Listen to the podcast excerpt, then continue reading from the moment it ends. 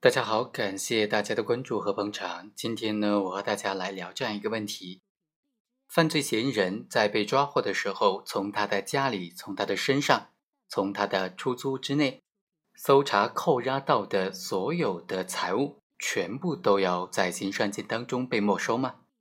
全部都要作为非法所得或者违法所得或者用于违法所得的工具的财物来进行没收吗？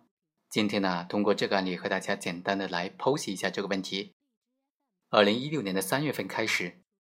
吴某驾驶某小型的汽车，就不断的向一个叫子林的男子购买毒品 K 粉和摇头丸，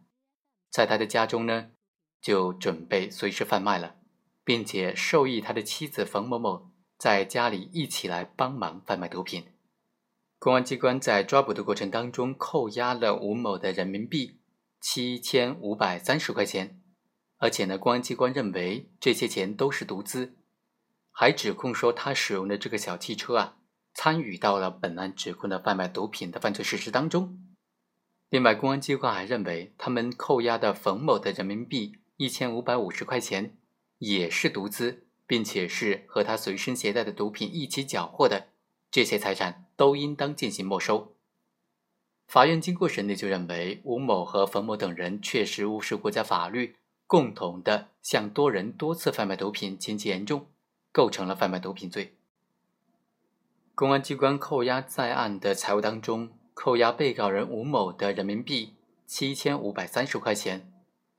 公安机关并没有提供证据能够证实是本案的毒资。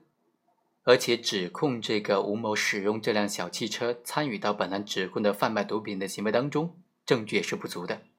所以这些财物不应当作为本案的涉案的财物处理。扣押的被告吴某在案的其他的物品呢，都应当视为是作案的工具进行没收。关于扣押被告人冯某身上的一千五百五十块钱，考虑到被告人冯某供认说这个就是毒资。而且呢，是和他随身携带的毒品在一个包内一起缴获的，所以呢，应当认定为是毒资，应当予以没收。好，以上就是本期的全部内容，我们下期再会。